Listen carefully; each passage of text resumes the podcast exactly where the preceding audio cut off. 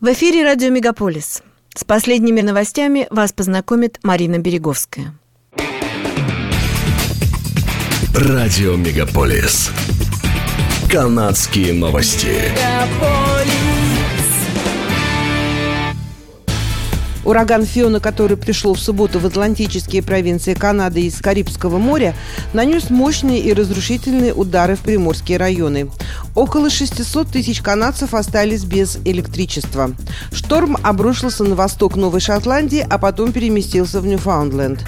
Разбушевавшаяся стихия сорвала крыши и смыла несколько домов в море, повредила линии электропередач в двух канадских провинциях. Мэр Галифакса Майк Севич сообщил, что обрушилась крыша крыша многоквартирного дома, и 100 человек были переведены в эвакуационный центр. Он сказал, что никто серьезно не пострадал и не погиб. Мэр и Совет регионального муниципалитета Кейп Брейтон Айленд объявили чрезвычайное положение на фоне повсеместного отключения электричества, закрытия дорог и повреждения домов. Одна женщина в Ньюфаундленде считается пропавшей без вести. 80% от почти 1 миллиона жителей провинции в Новой Шотландии пострадали от отключений света в субботу утром. Почти вся провинция, остров Принца Эдуарда, также остались без электричества.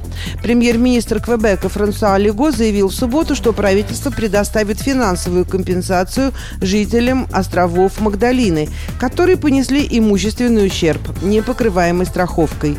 Премьер-министр Канады Джастин Трудо объявил, что федеральное правительство направило канадские вооруженные силы для оказания помощи в восстановлении после запроса из Новой Шотландии. Федеральное правительство также призвало отправлять любые пожертвования канадскому Красному Кресту со стороны частных лиц и корпораций в течение следующего месяца. Субботы 1 октября. Такие антиковидные ограничения, как принудительная вакцинация, выборочное тестирование на COVID-19, карантин для международных путешественников и масочный режим будут отменены. Однако министр здравоохранения Канады Жан-Ив Дюкло еще раз отметил, что антиковидные ограничения могут быть восстановлены, если ситуация с коронавирусом начнет вновь усугубляться. Также после 30 сентября использование приложения ArriveCan перестанет быть обязательным. Пассажирам круизных лайнеров также не нужно будет сдавать тесты на COVID-19 перед посадкой или доказывать, что они прошли вакцинацию. Начиная с субботы, людям, которые прибывают из-за границы, также не нужно будет вести список контактов или сообщать о симптомах COVID-19, если таковые появятся. Решение об отмене антиковидных ограничений на границе было принято на основании моделирования, согласно которому пик последней волны заболевания остался позади. Тем не менее, Управление здравоохранения Канады рекомендует и дальше соблюдать масочный режим в местах большого скопления людей, особенно в самолетах и поездах. Канадский доллар снова падает, достигнув двухлетнего минимума. На следующий день после того, как Федеральная резервная система США повысила свою ключевую процентную ставку.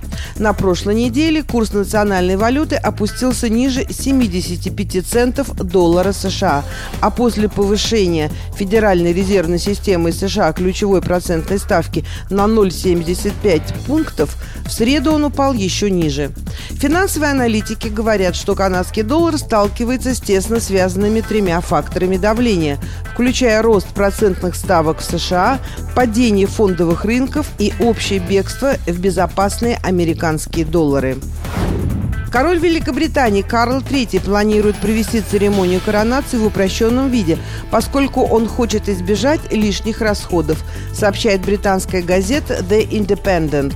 Коронация Карла III будет короче, меньше и дешевле, чем коронация Елизаветы II в 1953 году, сообщил источник в королевской семье. Газета написала, что, несмотря на скромность, церемония сохранит пышность, которую люди ожидают от крупного королевского события. По их словам, король также воспользуется коронацией, чтобы представить свое видение современной монархии. Предполагаемая дата церемонии 2 июня 2023 года, то есть ровно через 70 лет после коронации Елизаветы II.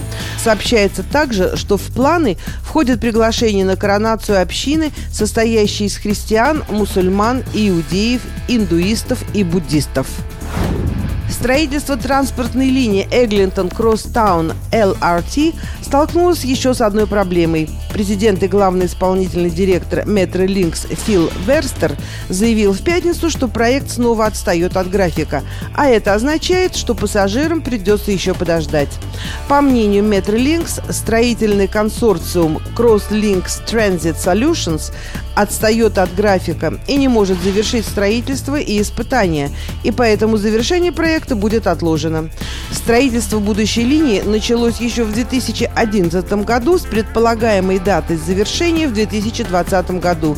С тех пор из-за многочисленных задержек сроки сдвинулись, и открытие линии перенесли на этот год, а затем и на будущий.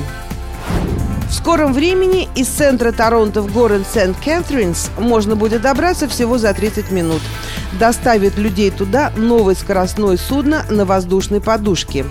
Компания Ontario Hoverlink Ltd сообщила о последних стадиях утверждения проекта, который будет запущен летом 2023 года. После завершения строительства судно будет отправляться от парка Ontario Place на набережной Торонто и прибывать в Сент-Кэтринс всего через полчаса. На машине этот путь обычно занимает около двух часов. Компания планирует пересекать озеро Онтарио до 48 раз в день, используя два судна модели «Грифон» на воздушных подушках. На борту каждого из них смогут находиться до 180 пассажиров. Автомобили они перевозить не будут. Информация о стоимости билетов на эти суда будет опубликована ближе к дате их запуска в 2023 году. Сентябрь – время снова идти в школу, собирать яблоки и теперь, по-видимому, готовиться к зиме. Министерство окружающей среды Канады выпустило предупреждение о заморозках в районе Большого Торонто и Южного Торонто. Лето действительно закончилось, и кажется, что зима приближается быстрее, чем можно себе представить.